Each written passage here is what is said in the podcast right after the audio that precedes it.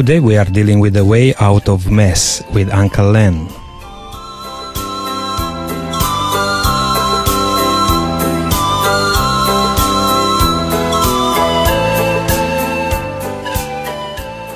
Hello, my radio friends.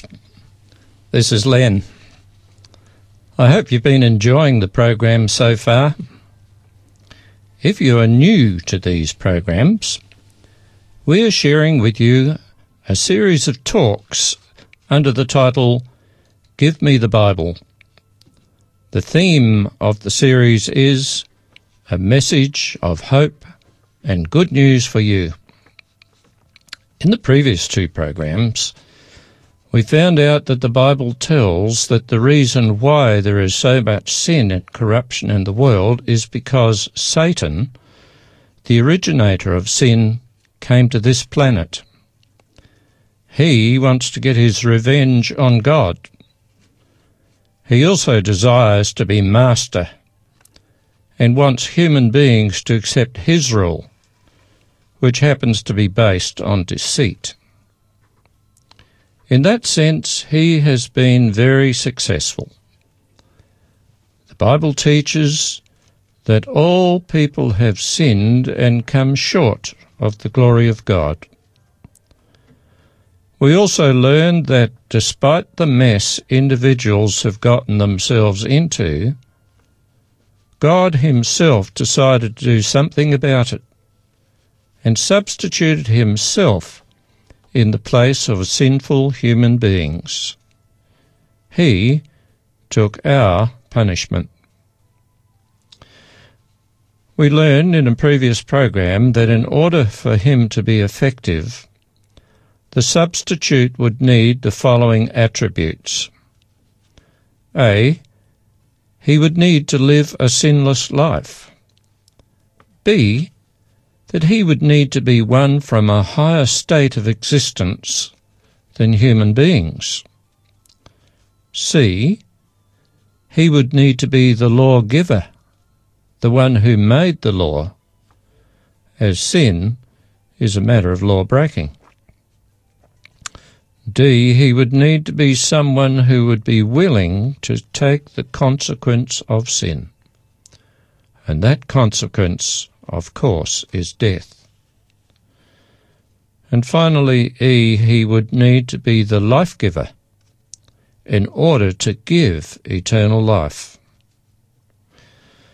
We also learned previously that no human being is capable of being our substitute, as that person would be in the same fallen condition as we are.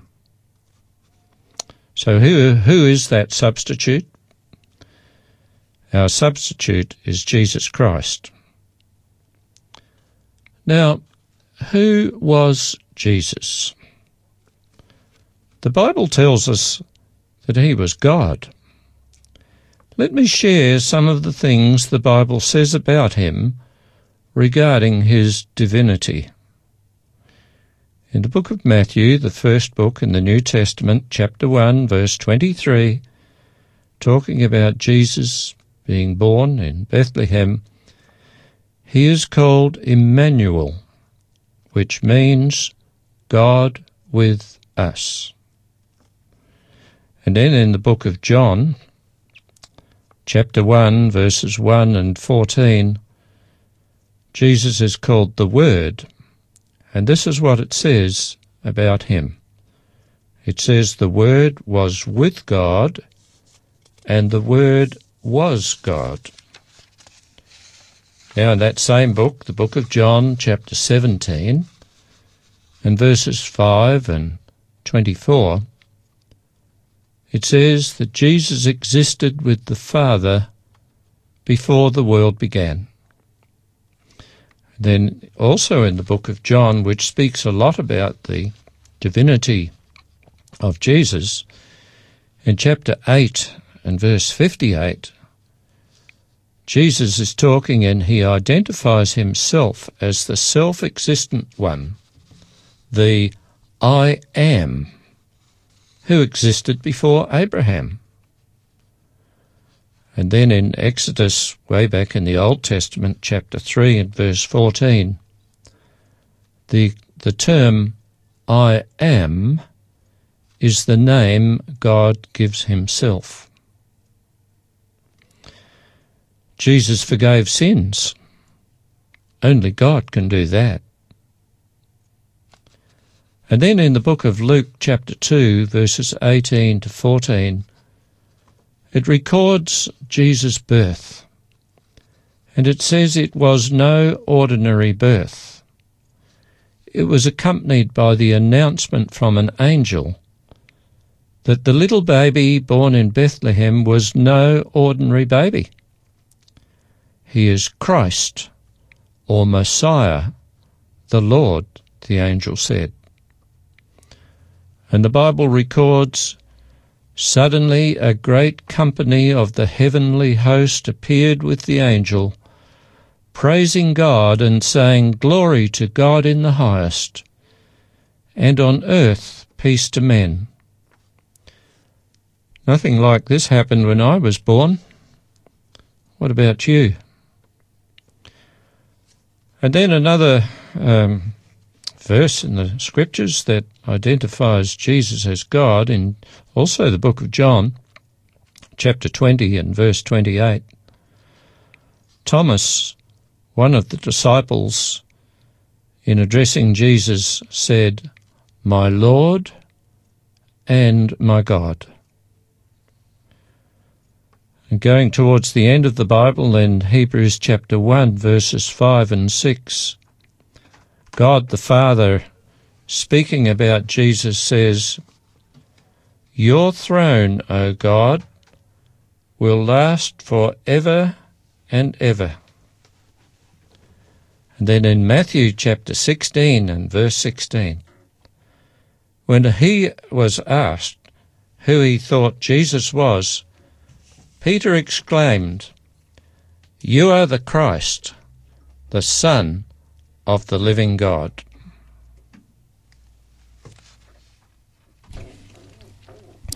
You are listening to the message of hope and the good news for you. And this is Uncle Len with Give Me the Bible. We are taking a short break right now and we'll be back uh, just in a couple of minutes. We'll play a song and please enjoy.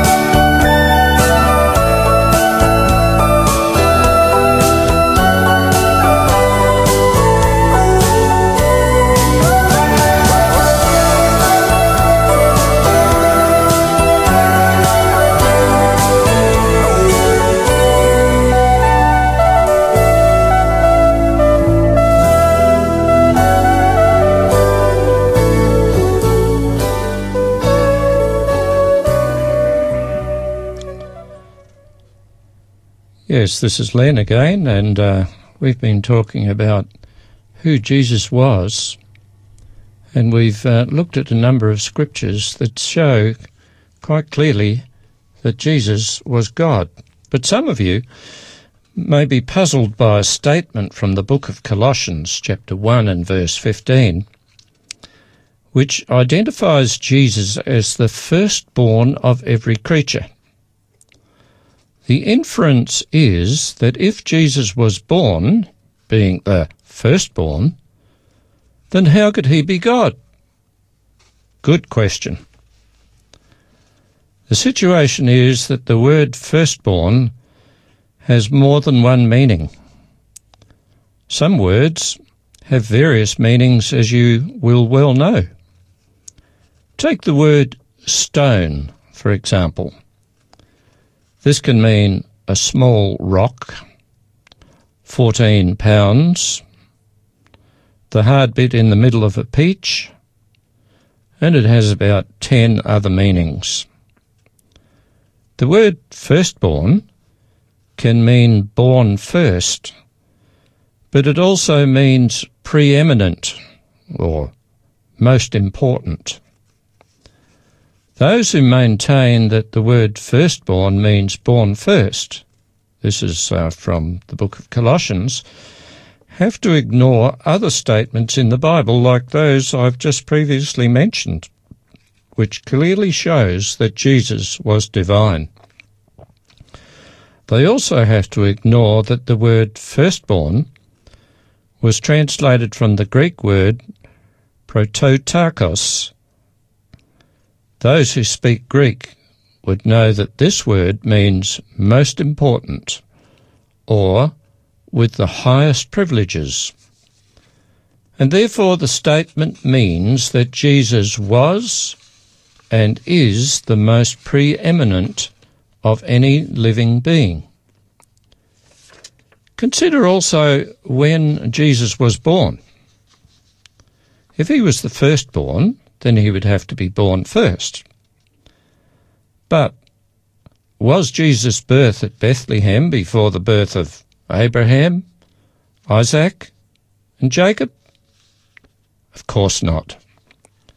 It shows a lot of ignorance to apply the meaning born first to this passage of Scripture when it really means the greatest. Christmas is sometimes known as the silly season because of all the frenetic activity associated with it. The buying of gifts, the preparation of Christmas meals, the sending of cards, family get togethers, holidays, and so on.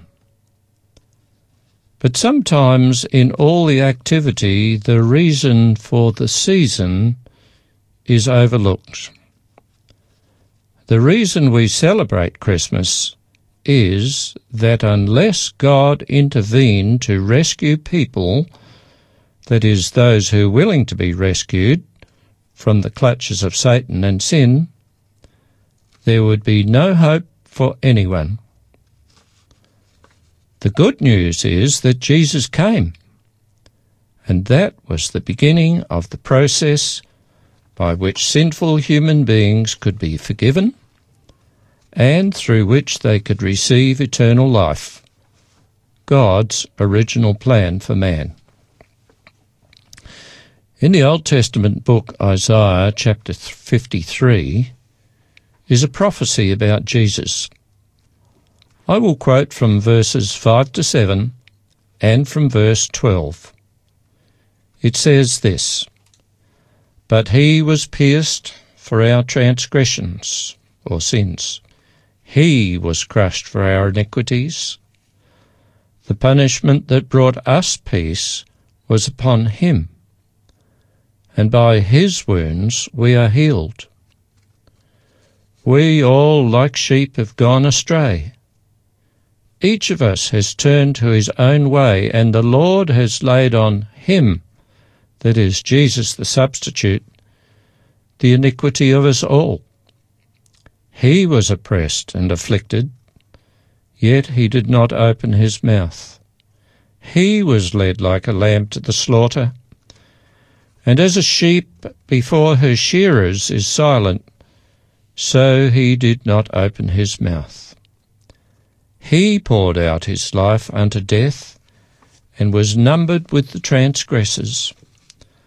For he bore the sin of many, and made intercession for the transgressors.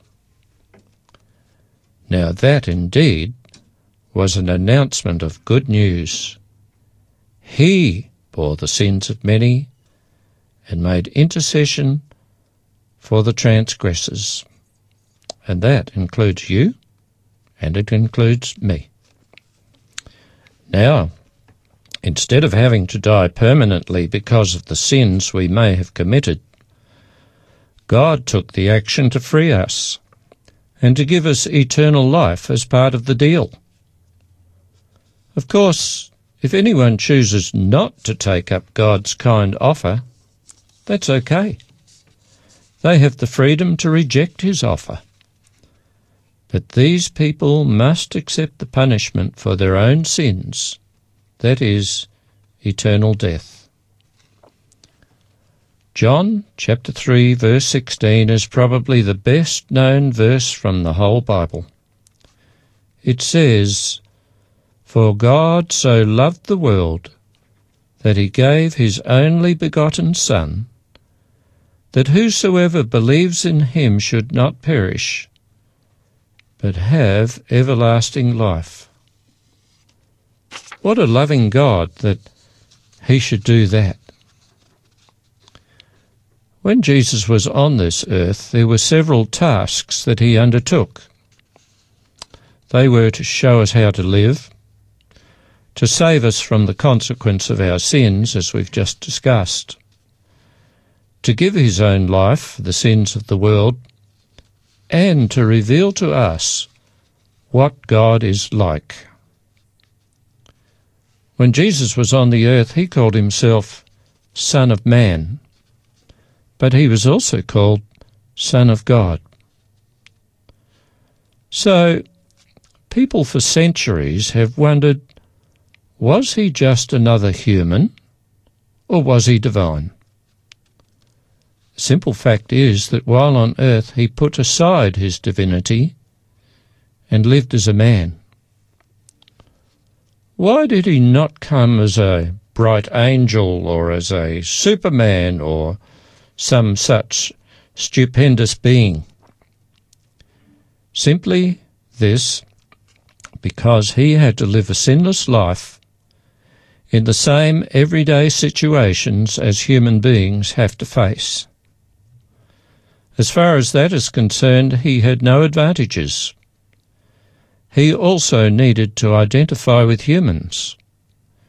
It was necessary that ordinary humans could understand him as one of us.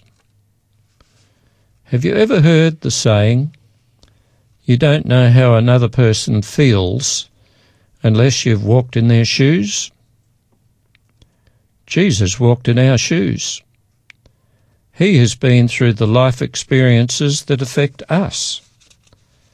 He's been hungry, happy, sad, cold, misunderstood, tempted to do wrong, and all the other things we have to deal with. The Bible says in speaking of Jesus in Hebrews chapter 4 and verse 15, For we do not have a high priest, talking about Jesus after he returned to heaven, who is unable to sympathize with our weaknesses, but we have one who has been tempted in every way, just as we are, yet without sin. That helps me understand that he understands what the human condition is like. And there, the next verse says, Let us therefore approach the throne of grace with confidence, so that we may receive mercy and find grace to help us in our time of need. What a wonderful God to do that for me. What a wonderful God to do that for you. We are invited to ask for mercy and grace, and we have the promise that we will receive it. Next week, I want to talk to you about how you personally can gain mercy and grace and forgiveness, and about how you can have eternal life too. We've been dealing with grand ideas and themes. Most people do not want to die. If there was some sort of medicine to keep one living forever, then it would be the most sought after medicine ever. Well, there is no such medicine, but there is a way. I hope you will join me again next week on the same station and at the same time. Until then, this is Len wishing you God's blessings and peace and joy. Thank you for listening to our program today. And if you want to find a way out of mess, I will encourage you to read the Bible, and the Bible will have many answers for you. We'll uh, end this program with a beautiful song by um, Harmony Quartet, and the song uh, it's entitled "Read the Bible." God bless you all, and see you next time.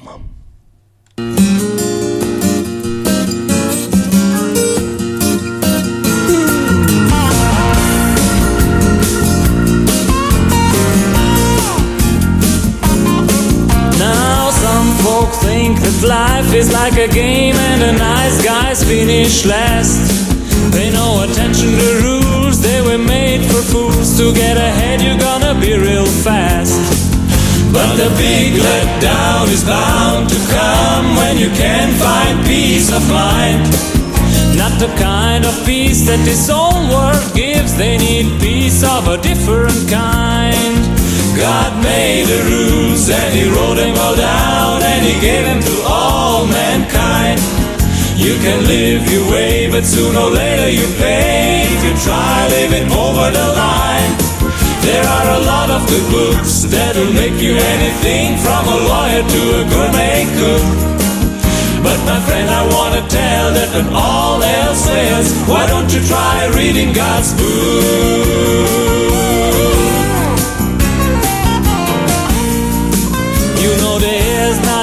That we face in this life that's not covered in this blessed true book. And telling how we should live and how to win in the end, we just ought to take a time to look. Why you suffer the pain mistakes will bring when you try to play the game your way. Whenever there's a doubt, check the rule book out. You need to see what it has to say. God made the rules and He wrote them all down and He gave them to all mankind. You can live your way, but sooner or later you pay if you try living over the line. There are a lot of good books that will make you anything from a lawyer to a gourmet cook. But my friend, I wanna tell that when all else fails, why don't you try reading God's book? But my friend, I wanna tell that when all else fails, why don't you try reading God's book?